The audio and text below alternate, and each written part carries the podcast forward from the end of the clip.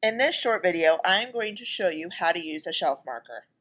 A shelf marker takes the place of the book without causing the book to lose its place on the shelf.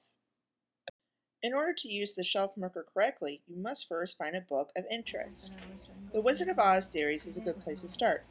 I would like to look at that light blue colored Wizard of Oz book in the middle, but I need to make sure that I don't lose its spot in case I don't want to check it out. So what I need to do is use my shelf marker. I place the shelf marker next to the book and pull the book out making sure that the shelf marker stays in place. Then I flip through the book checking to see if I can understand most of the words. I recommend reading the first chapter to make sure that you really enjoy the story before deciding to check it out or to put it back. If you decide the book is too hard for you or too easy and you just don't want it, place the book next to the shelf marker and pull the shelf marker out, making sure the book stays in its proper location.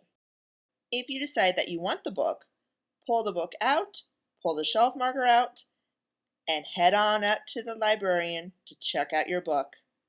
You have successfully used a shelf marker.